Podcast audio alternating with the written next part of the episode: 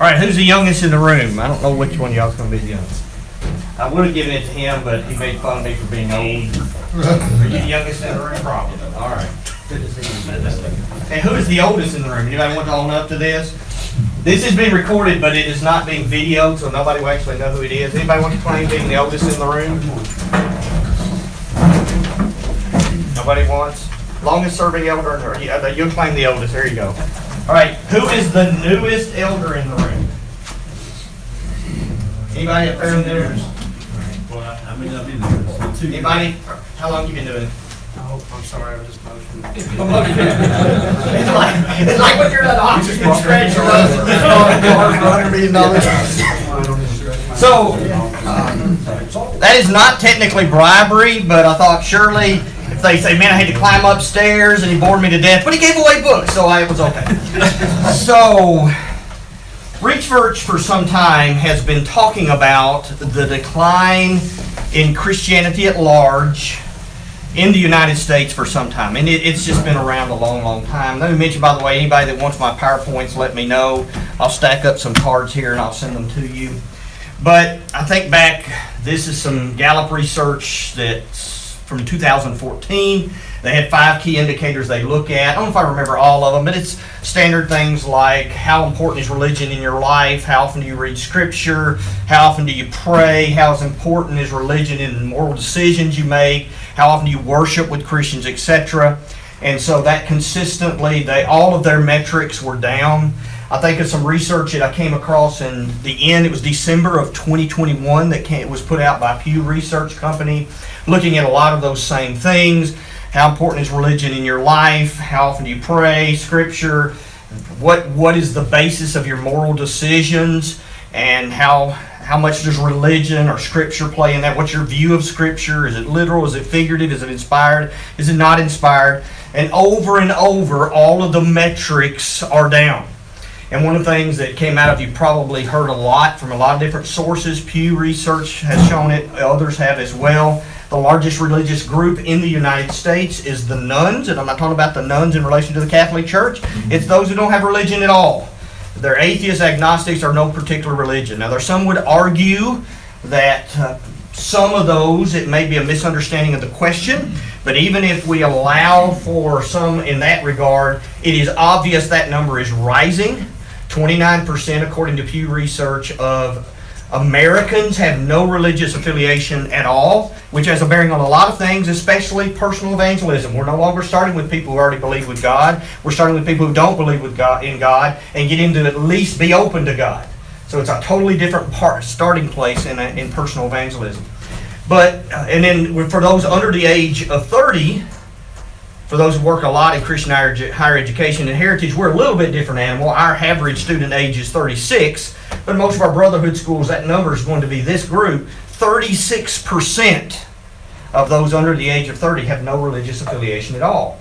Now, what was interesting is the weekend, Easter weekend, there was Laura Ingraham with Fox News did an interview with Andy Stanley who is it's, there's a community church North Point outside of Atlanta, and some of you may have read some of his writings and so forth. So she did an interview with him talking about some of that, and it was flowing out of a new study that had just been put out by Wall Street Journal that said, among other things, that 39% of Americans, only 39% of Americans says religion was very important in their lives that for most of Americans, even if they would say, I'm a Christian, it's just really not that important to them.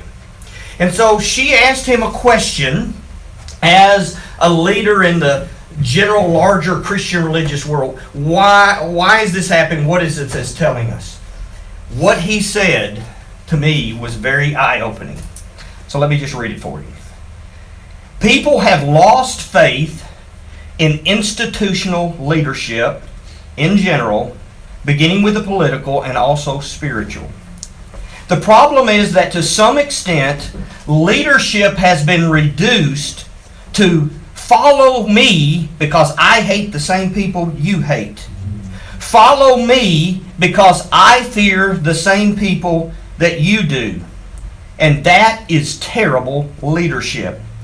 A leader has to have an enemy, a leader who has to have an enemy in order to lead is a bad leader. And as Christians and as a faith community, we should know better because Jesus is very clear about this. His message was that just because someone considers you their enemy, you do not have to return the favor. He goes on to talk about, I think they've got 10 campuses uh, for their particular religious group that are scattered around the Atlanta area. And so he says, we have a lot, we have thousands of Gen Zs and thousands of millennials. And what we have discovered is that when people open the Gospels, they see a differentiation between the type of leadership we see in our country and even the type of leadership we see in our churches. So, consequently, as a result of that, they are kind of done with institutional religion and even to some degree institutional politics. So, it's a leadership problem and it's a messaging problem. Do you agree or disagree?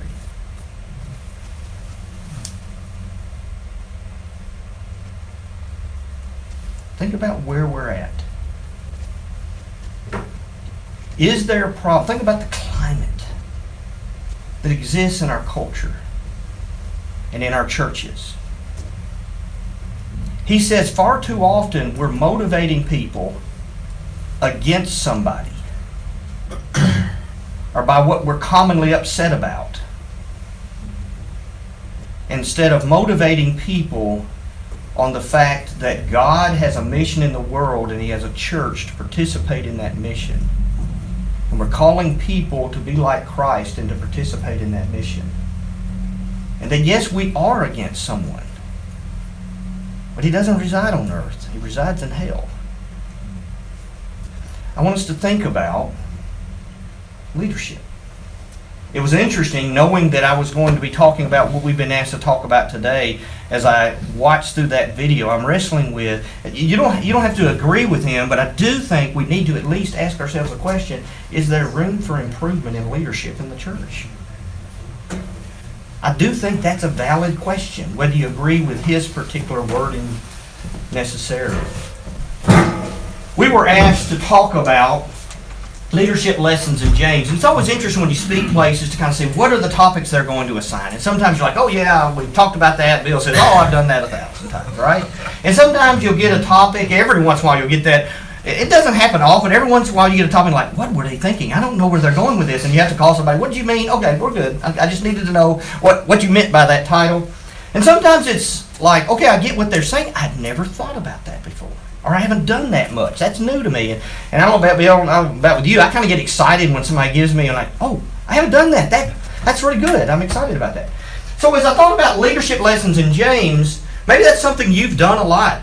I do a lot in leadership. I do reading and writing in leadership all the time and do leadership workshops and conferences. And I focused a lot of scripture places in the Bible. I've done conferences where we focused on Moses or we focused on Joshua, you know, where we focused on Nehemiah, where we've looked at Paul, or we've looked at different New Testament leaders, but especially love focusing on Jesus as a leader.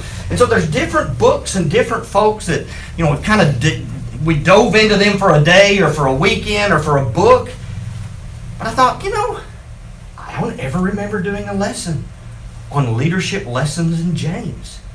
James is an awesome book. I never thought of it as a go to book on leadership. I do think it's a great go to book on just being a Christian that lives his real faith, but never thought it's leadership. And it was a reminder to me of something that I've often said, but needed to be reminded of. I don't know about you, I, I'm a connoisseur of study Bibles because I find a good study Bible. I find if you've got a good Bible software, like I like Accordance, I use a Logos sometimes. If I've got good Bible software and a good collection of study Bibles, I'm ready to roll on about anything. Okay? And so I've got a bunch of different ones, but one of my favorite, because of my passion for leadership, is the Maxwell Leadership Bible. It's, uh, I think, available in the New King James and NIV. I think I've actually got two copies, a larger one and a smaller one of the, NK, the New King James version. But what is neat about it is, I mean, you've got the text, so it's a winner. If everything else is awful, you at least got the good part. but also, what I like about it, other than I lost my battery, is that is have any of you ever read any uh, Maxwell's books? Well, see, if you get the Bible, they're all in there, and you don't have to buy them anymore. It's it's a two for the price of one plus a dollar. You get the text, but also you what he tries to do is as he goes through the whole Bible, he is saying, where do I see leadership here? And he'll make an observation. And so I've really enjoyed that reading. Have you ever kind of read, sometimes read through your Bible. If you read through your Bible many times, read through it with a different perspective each time. This year I'm going to read through looking for connection to Jesus all the way through. This year I'm going to read through with this perspective. Sometimes read through your Bible, every book, thinking of where's leadership here. And so I've, I've, I've, done that with him, and then I got to thinking, but I really haven't explored more in James. So I was I was kind of excited about us wrestling with this for a few moments today because there are a lot of leaders in this book. You think of James himself, potentially the brother of Jesus. He's a leader in the early church. It's very clear in the book of Acts that that's what's going on. If that's who this this is, that he's a leader in the early church. You've got Job that is referred to, and Abraham that's referred to. You've got the prophets and teachers and elders. So as we think about James, you know, as you've been seeing, it's kind of the Christian book of Proverbs. It's got a lot of Jewish flavor to it. It's really all about living out one's faith. And it seems to be dealing with some folks facing persecution, trying to encourage them to stay in there and live out their faith in the face of per- faith in the face of persecution. It's trying to correct some problems in assemblies and attitudes in the, and then uh, ultimately trying to get them to have a lived out faith, not a faith in theory or a faith in title, but a, a faith in statement, but a faith in life, a faith that is lived out in action. Right? So it talks about the testing of faith in chapter 1, the traits of faith, and then the triumph that comes at the end of the book when we pull together and help each other to live out our faith. And so we'll actually talk about that later too as a part of what we're looking at. But I wanted to notice here what Maxwell says. James is the kind of book you ought to read standing up. It contains a ringing call for action, a plea for vital Christianity, and a faith that demonstrates itself not in mere words but in lifestyle. But here's what I really like, because again, what I appreciate about him is he's looking at every book from a leadership perspective. You may not always agree with what he finds, but I find it helpful to be challenged to look for leadership like the Lord in every book. He goes on to say, James models a leadership weary of sterile mission statements framed on a wall. Let me stop for a moment. Every meeting room and office in our building has our mission step, uh, statement framed. At least every other faculty staff meeting, we read it in the meeting. In each board meeting, in my presentation, we begin with it. And it is regular in our administrative council meetings. But it means nothing if it's just on the wall. And that's what he's saying. He says, James models a leadership weary of sterile mission statements framed on the wall. He cares nothing for the set of core values that subcommittee that the subcommittee wrote down last year if they are only words on paper and they got filed away. That gets personal too because if you walk in our main auditorium, our 10 core values, five are on one wall and five on the other. It's great, only if they see it in the lives of the people that are in the pews in between those core value statements. He then goes on to say he is an activist who labels as self deceived those who say they are committed to do something but never do. So for James, if you don't get anything else, if you stop, walked out of the room, for James, Christianity and leadership are action words. They're not titles we wear. They are not descriptive terms so much as they're how we live. Christian, Christian, being a Christian means I live a certain way.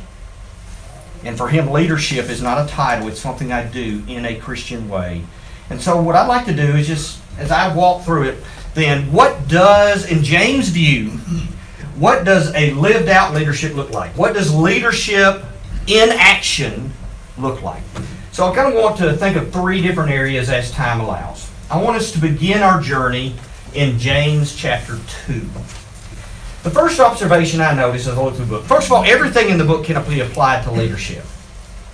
Okay, but what are we going to do? We're going to look through all five chapters and every verse and every word understanding that all of the principles he's talking about ought to be in the lives of every Christian, therefore in the life of every leader. We accept that as we begin. But let's are there some sections where he seems to be specifically talking about people in positions of leadership? And first of all, I find discussions in chapter 2 and chapter 5 of problems of power and how they are viewed, how they allow themselves to be viewed, and how they view other people. Because if you look in chapter 2, he deals with how they treat people who come into their assemblies. Now, when he talks about the word assembly, there is the word for synagogue. May just be a by that point, it may just be that that term for synagogue is a generic term for a gathering or an assembly. We know that our word church was the generic word for assembly. That's the word they would use to say, hey, we're going to do assemble something. But in this case, the word synagogue can have that synonymous meaning, or it may literally be just referring to the fact that a lot of the early churches were meeting in synagogues. But the point is, when they came together as a church, they were treating people by different distinctions. They were treating people differently based on their wealth.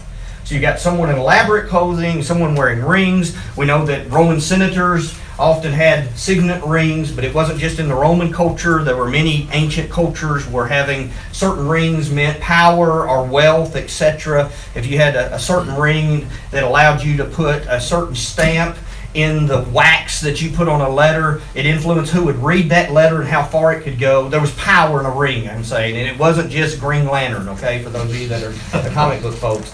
But also in clothing. Clothing said something. And, and as you think about this whole clothing discussion, remember for a lot of the poor, they had one. They had one. So is that thing getting washed and cleaned every day? So you got the folks who got clothing piled up, and then you got the one who has one. So when they walk in the building, it's not just that the clothing costs more or costs, costs less. That's a factor too. It's one is clean and the other's not. Because the one can afford to have a whole bunch of them and pay somebody else to clean it, and the other can't. And so they were making distinctions based on. They treated people based on that. He talks about sitting at my footstool. Many believe, and I think about when I, I was living in Israel uh, after I got out of college. Some of the places I visited, sometimes you'd have like these benches along the wall, and then you would have a carved out footrest down at the bottom. And so some think that's the idea. You kind of sit here on the floor where we usually prop our feet up. The point of it is you can you can take it and apply it to your building. I can apply it to my building. Do we treat people differently? Because remember, as you think about, it, you may say, what does this have to do with leadership? Who has the power? The people with the money. They either have money because they have power or they have power because they have money. But they are the controllers of society. Some of the other stuff we're going to talk about is about what leadership looks like in the church. This is talking about general cultural leadership, those who, who own the factories, or in their culture, those who own the farms, those who have the wealth, and those who have the power. And it deals both with how they view people and how they are being viewed. And so you've got this person who doesn't have wealth and power. You treat that person one way, but this person with wealth and power you treat another way. And he goes on to talk about the absurdity of this because he said, and, and an underlying thing in the book of James is that there seems to have been a major problem of the wealthy abusing power. We know in the Roman judicial system that it favored those in power.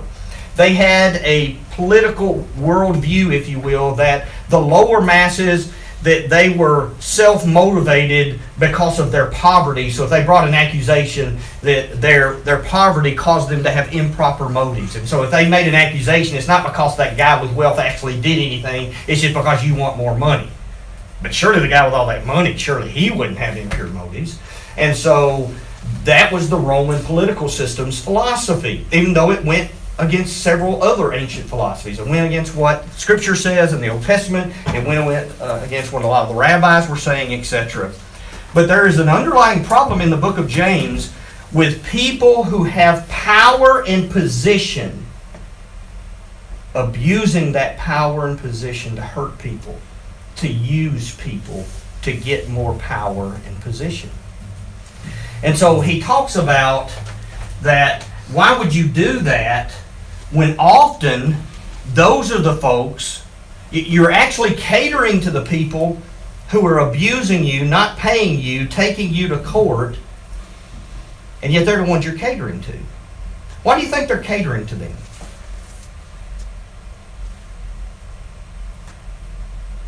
They don't want to be abused or taken to court. Does that ever come into leadership in the church? Who do you cater to? In the congregation, who do you cater to? Who gets the most ear of the elders?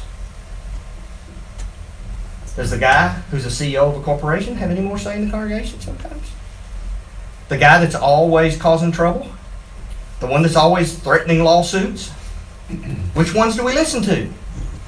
I think if we're honest with a lot of these things we see in Scripture and in the book of James, may not be the exact same, but I think we can find some things that are flying pretty close to the same pattern. May not be the same plane, but it's the same flight path. How do we use leadership and how do we view leadership? Do we over exalt people? Do we cater to people within the congregation because of how much money they make, or because of how much power they have, or literally how much they complain? Does the squeaky wheel always get the grease? And then we wonder why the non squeaky wheels came off. Because we were busy greasing the wrong wheels. And so he challenges us from a follower's perspective to think about how we view leaders, but he also challenges us as a leader to think about how we view other fo- view followers and how we view other leaders. And where we invest our time, how we look at ourselves and how we look at others. And it really comes out in chapter 5 when he's directly addressing the abusive wealthy. Is it sinful to be wealthy? No. Abraham was filthy rich. Okay? There are a lot of wealthy. I'm glad, Brian and I are glad they're wealthy people, right? Because both of us involved in works for God, that if God had not provided some people with the resources to do it, okay, we're going to have, at our, we only do Bible majors at our school. We're accredited, but everybody in our school is a Bible major. We don't, nobody has education degrees, they have Bible degrees. So 25 are going to graduate with Bible degrees at Heritage Christian, and none of them will have borrowed a dime because of wealthy Christians who said, I'm going to give my gifts for God. So we're not speaking against having money, we're speaking against money having people. And what he is dealing with is people who are in position, who have power, who own the land, who have people working for them, who are abusing the power and privilege. Because they can get away with it, they get away with it. And so they undersupport people, bless you. They underpay people. And you got to think about in a world and in a culture. Let me ask you if you didn't get your paycheck this week, will you still get to eat? I have bees. I can at least eat honey if all else fails. Okay? it's my apocalyptic plan the world goes bad. In the first century world, for a lot of people, no money today, no food today. There's none of this storing up in our refrigerator. Some of us work in Latin America. You go to Latin America, they got enough for one day's food in their fridge. The fridge is probably not big, big enough for much more than that. So what do they do? Every day when they go home from work, they buy what they're going to cook for supper on their way home. That's why in Scripture, in the Old Testament, it talks about you don't withhold somebody's income. You don't like wait and pay them the mm-hmm. next day. Oh, I'm sorry, can't pay you today. Why? Because they're not going to eat today if they, you don't pay them. Well, they were taking advantage of people. They weren't paying them. They weren't taking care of them. And he says, you have this amazing imagery where he talks about how I, I cannot help but think of Genesis. The blood of your brother cries out to me in Genesis 4. He says, The pay you have withheld, the clothing that you have piled up and is moth eaten, while they have one change of clothing with holes in it, is the K, the Kirk version, if you want. The fact that they don't have enough money for supper and your money is rusting and rotting. I think of Jesus, lay not up for yourselves treasure on earth where moth and rust corrupt. This is what it looks like when moth and rust corrupts. And so they've abused their position, and he says, What you have withheld cries out. I want you to think about that. I'm assuming that many of us in this room are leaders in the church or in some work that we feel like is for God's glory. Where is there rust crying out against us? If Jesus comes back now, how much money is in your church bank account? It's real easy to judge these people. But if Jesus comes back and your church has a million dollars in the bank, see, I work at a Christian school. There's no problem. We're debt all the time.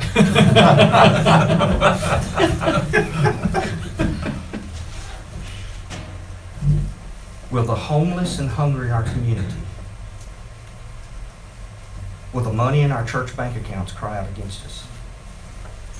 For the missionaries who knocked on our doors and we said no to, will the money in our bank accounts out against us? For the youth ministers who had to go on the side and drive a school bus so they could have insurance, for the money in our bank accounts cry out against us?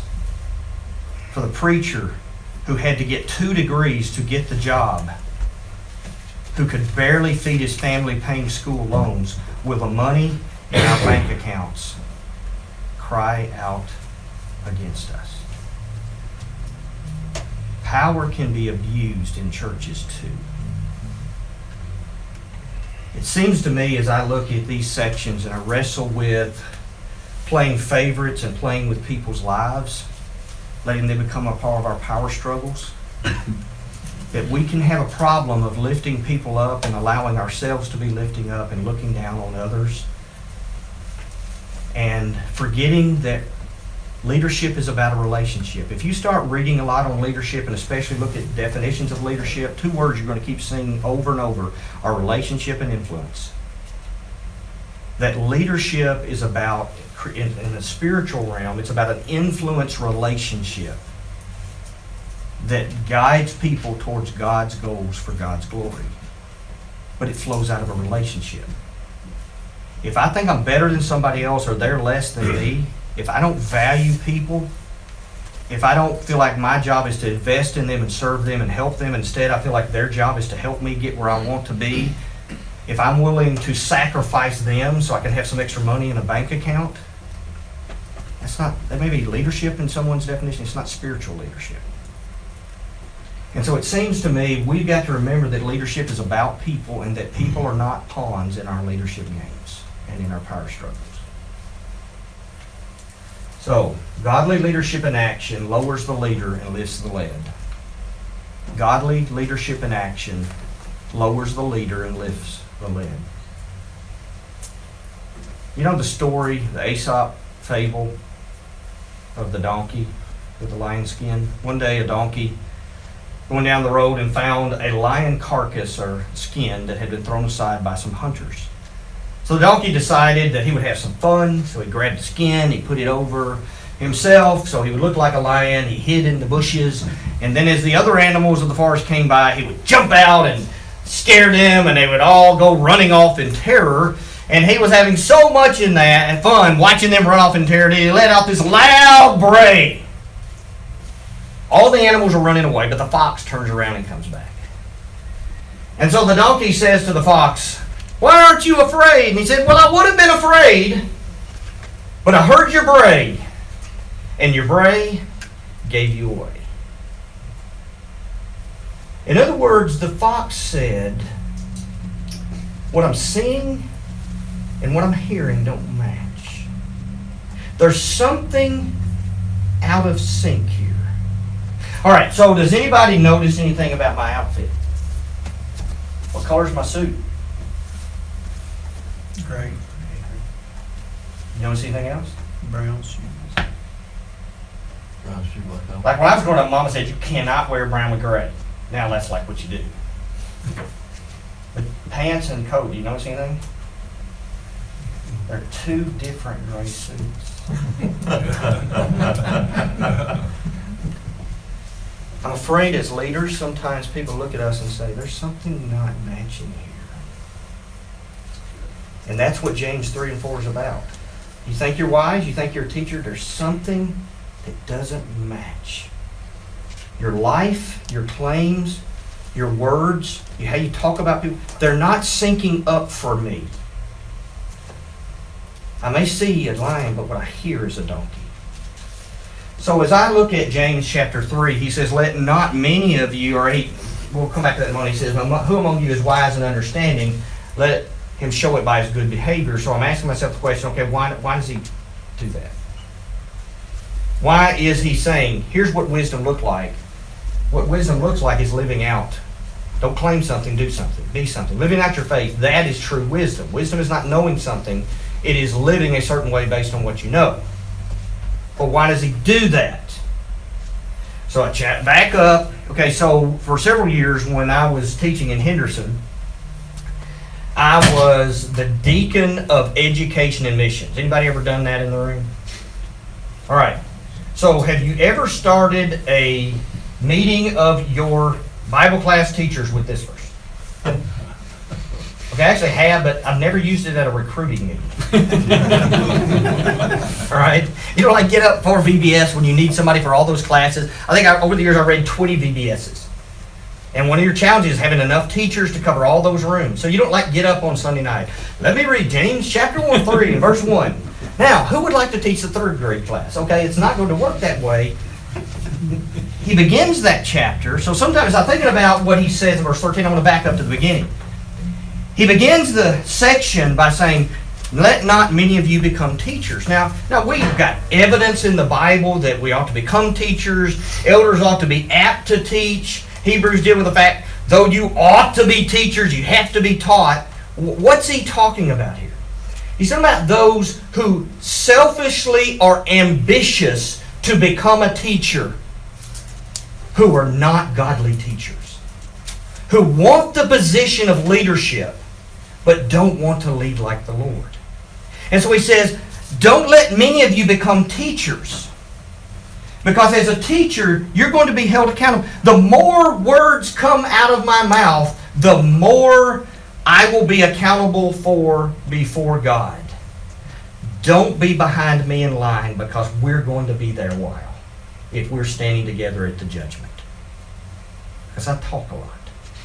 And that's terrifying. He says, the more I say, the more I'm accountable for. I was talking to one of our vice presidents. He's only been a VP for a year, but I was talking to him the other day about how much I appreciate him. That he has been an amazing addition to our team. And I said, there's a number of things you do well, but here's one of the greatest values when we have a meeting of our VPs and when our administrative council gets together you think through everything you're going to say. You listen to what everybody else in the room is saying, and then you speak. A bunch of us in the room, we speak and then think, kind of like Peter. You think and then speak. And that is a blessing to our team. He is saying, the more I say, and what does he begin the book by saying? Be swift to hear, slow to speak, and slow to wrath. Why? Because the tongue is so dangerous and the tongue is so deadly. This one little fire can change everything.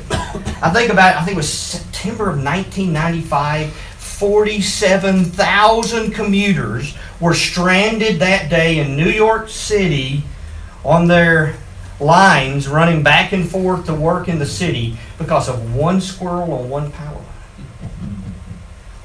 one sentence can destroy a life. One sentence can destroy an eldership. One sentence can destroy a church.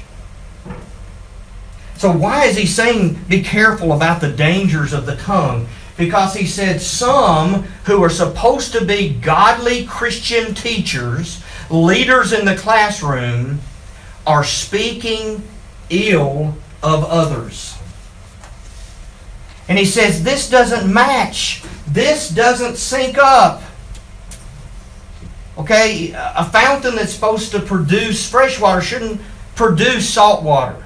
A fig tree should produce figs. A vine should produce grapes. A Christian teacher should produce goodness and kindness and love and faithfulness and friendship. It shouldn't produce cursings. I think about a recent trip that I had to Panama. I work with the Bible School of Americas. They're trying to become self-sufficient, so they grow. They, they, they've got a tractor now, and they're growing. Got this massive two or three acre garden, so that they can produce food for the students. Uh, I keep bees. They want bees on campus, so we caught them some bees from a tree that fell, so they can have their own honey. And I'd been gone a while, and they had told me about oh six weeks ago. He said, "Hey, those bees we caught, they swarmed." But there's still some bees left behind in the hive. And I said, okay, so you lose part of your workforce, you still got the honey. They'll rock on, make them a new queen. That'll be fine. I'll check on them when I get there. When we caught these bees in the tree, they were they couldn't be calmer. We literally, this tree had fallen. We're trying to chainsaw the tree. So I, I'd cut an opening, I'd reach as far as I could, get bees and comb out, put it in a box, I'd cut a little more. All day, not one of them stung me. Not once. I go back. That's happened in December. I go back three weeks ago. And I go out to the same box. And I open the top to just make, I, I was going to be in there five minutes max, just to move one thing out of the way, slide it on top, put it back together, and rock on. Give them more room. They went crazy. They went crazy. All I had was a hood on and a t shirt. From here to here, the only thing that wasn't stung was where my GoPro was mounted to the middle of my chest. and they were dive bombing it. I have video of. Hundreds followed me. I had to walk a half a mile away out into the middle of a field and stand for an hour before they would leave me alone. I couldn't run. It just makes it worse. They fly faster than people run, and it just makes them mad. If I smash them, they put off a pheromone that puts everybody else in attack mode and makes it work. I just have to chill and hope I don't die. One of the things I was struck with is that's not the same bees. It's the same box. They're not the same bees. Probably it happened is when they swarmed they raised a new queen probably mated with Africanized drones, and the hive was Africanized. How do I know? Because they acted different. Just because the outer casing is the same, teacher, elder, preacher, youth minister, doesn't mean that what flies out the front door is the same. And so what he's dealing with is what's flying out of your mouth. What are you saying about people? How do you treat people? He talks about their quarreling and their fighting. There's conflicts because there's power struggles. There's selfish ambition. They're after something for themselves instead of something for others. And so he says in chapter 4:11, don't speak against each other. I'm going to tell you there's something worse than Africanized bees. It's aggressive attacking Christians. I remember looking in the mirror, I counted 85 holes in my body. But I've had one single Christian say things about me, and I would rather have the 85 again. It shouldn't be this way, and that's the point he's making. That fig tree ought to be producing figs. That Christian ought to be producing Christ. And so, what I do and what I say, what comes out of my mouth, should matter.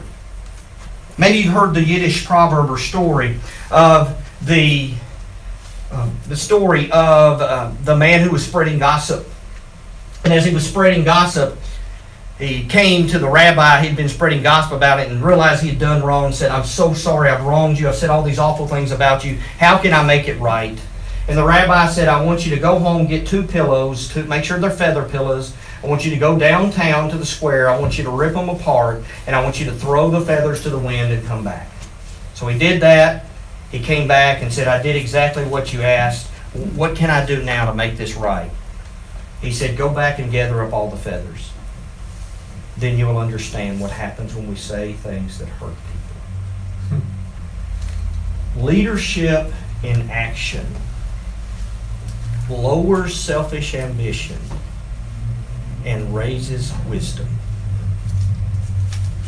One other place I would encourage you to look at that we won't have time to look at is I would encourage you to look at chapter 5,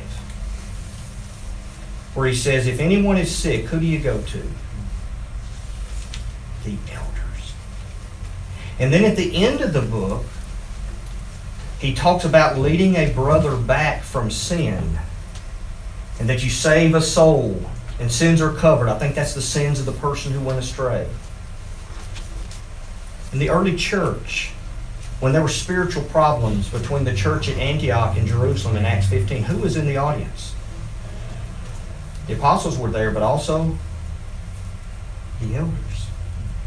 When Paul talked to Timothy about the beginning of his work, he talks about the laying of the hands of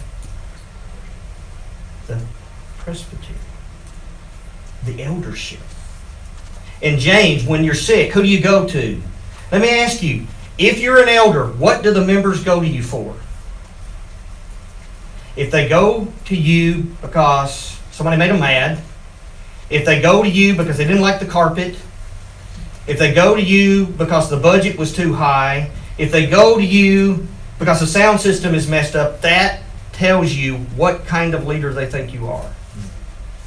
But if they go to you because their marriage is falling apart, if they go to you because they're scared and hurting and they want you to pray for them, if they go to you because they've got a biblical question, that tells you what kind of a leader they think you are.